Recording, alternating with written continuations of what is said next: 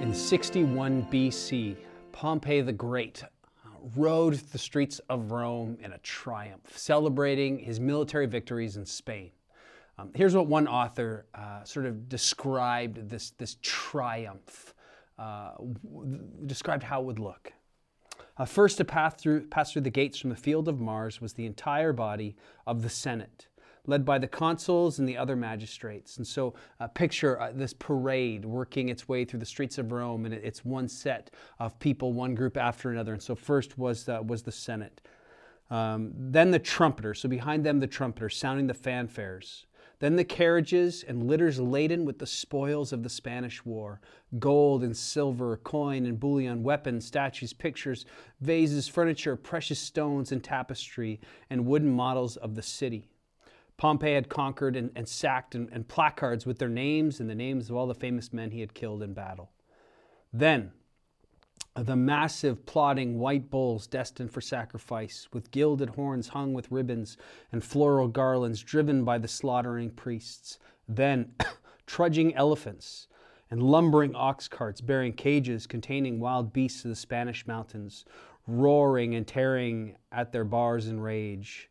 Then the arms and the insignia between uh, of the beaten rebels, uh, and then the prisoners themselves then crowns and tributes of the allies borne by the ambassadors of a scores of nations, then the twelve officers of Pompey, their rods and axes wreathed in laurel. And then there was Pompey himself in barrel shaped, gem encrusted chariot of the triumphator. He wore a gold embroidered robe with a flowered tunic then the legionary commanders, and then finally the legions of Pompey's infantry in full marching order, thousand upon thousand, roaring at the top of their voices, Io triumph. This picture of a, of a, of a Roman triumph, which was uh, the ultimate symbol of glory for the victorious hero and, and the ultimate symbol of humili- humiliation for the defeated. Uh, and it's that image in that context which today's Christmas hymn uh, actually was written. And that, that's the imagery that was going through um, Charles Wesley's mind in 1739. Charles, Wesley, uh, Charles Wesley was one of the most prolific hymn writers of all time. His brother John Wesley started the, the Methodist Church. And in, in 1739, he was walking to, to, church on Christmas morning and he heard uh, the bells, the church bells around London. Uh, and, and, as a result, he wrote a Christmas poem in this theme of a triumph, where he pictured the, the angel armies, the angels in heaven triumphing, uh, rejoicing over the victory of God. Um, about a decade later, George Whitefield, uh, who was the, the famous evangelist, um, took Wesley's poem and, and, rewrote it and came up with some, uh, some edits. Uh, and then about a century later, in 1840, uh, the poem was set to music. Uh, it was a Mendelssohn tune and became a Christmas carol, the, the carol that we now know as, as Hark the Herald Angels. Um, so yeah, let's dive into the hymn. Hark the herald angels sing, hark being a listen, pay attention kind of a word. Uh, glory to the newborn King, peace on earth and mercy mild, God and sinners reconciled. Um, the, the text that this comes out of is in Luke chapter 2, uh, 13 and 14. And suddenly there was an angel, the angel, a multitude of heavenly hosts, praising God and saying, Glory to God in the highest, and on earth peace among those whom he is pleased.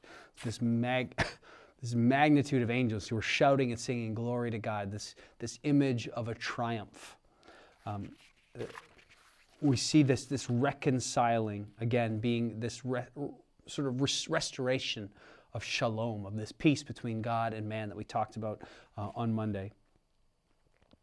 Joyful, all ye nations rise. Join the triumph of the skies. There's the image, right? That, that image of angels in triumph. With angelic hosts proclaim Christ is born in Bethlehem.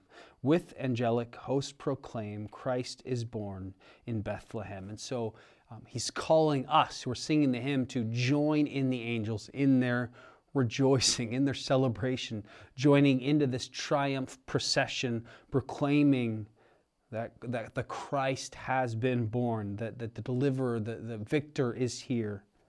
And with this idea of all the nations, it, it, comes back to the covenant to Abraham that all the nations would be blessed, that finally God's work is coming to fruition, this promise from so many years before, that all the nations are now blessed in Christ.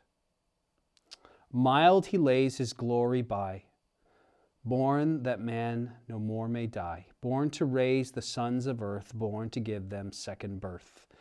Um, mild he lays his glory by. So Jesus entering into humanity, setting aside the glory, brings up this imagery that we see in Paul uh, that, that he didn't consider, Jesus didn't consider his equality with God something to be grasped, but rather humbled, humbled himself, taking on the very form and nature of a servant um, being humbled even, even to the point of death.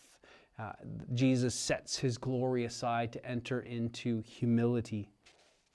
Um, and there's this contrasting image that I think is brilliant between Pompey the Great and his triumph, for Caesar and his triumph, being pulled by the, the four white horses through the city. Uh, the contrast of, of that glory and that power with, with Christ, the baby in a manger uh, in an inn, in the stable of an inn. And there's this contrasting uh, vision of, of, of what true glory looks like.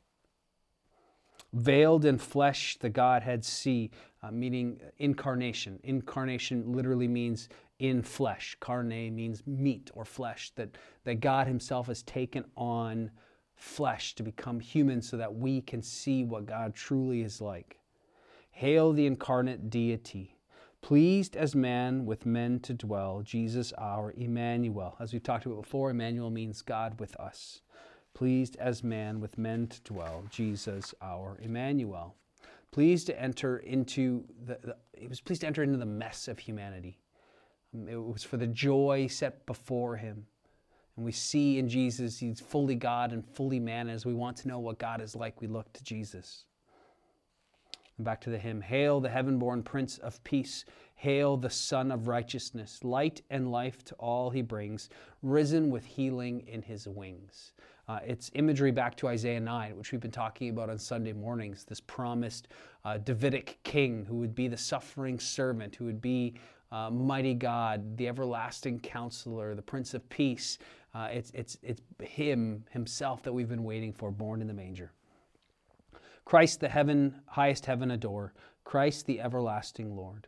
Come, desire of nations, come fix in us thy humble home.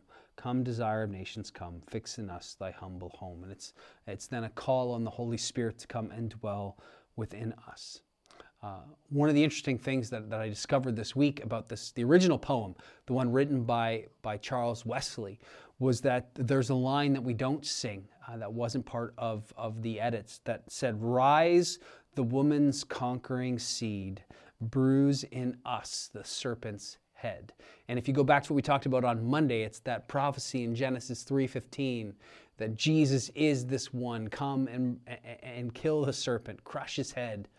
Um, in us. And so, so it, again, it's this fulfillment of the peace of God finally coming, the victory of God coming over the curse, that, that it's arrived.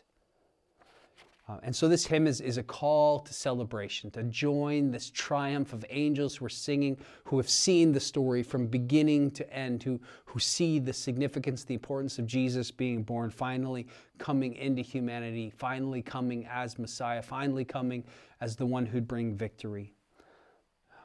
And it's the celebration that shalom, this peace, is finally restored and a way back into the garden has begun. Jesus has defeated sin and death. And it's a call for us to join in this triumph with the angels and with the generations of saints before us, to join in the celebration of the victory of God, the Prince of Peace. Let's pray. God, we thank you for, uh, for those who have gone before us, guys like Charles Wesley and George Whitefield, God, who are our brothers. Uh, Thank you for, for these words and for the celebration imagery of a triumph of heaven. And thank you, God, that you are our, our servant king, that you lead and you love in humility and you call us and enable us to follow you. Jesus, help us to celebrate this season, uh, the victory and the peace that we have in you. In Jesus' name we pray. Amen. Thanks again for listening, and we'll talk again soon thank you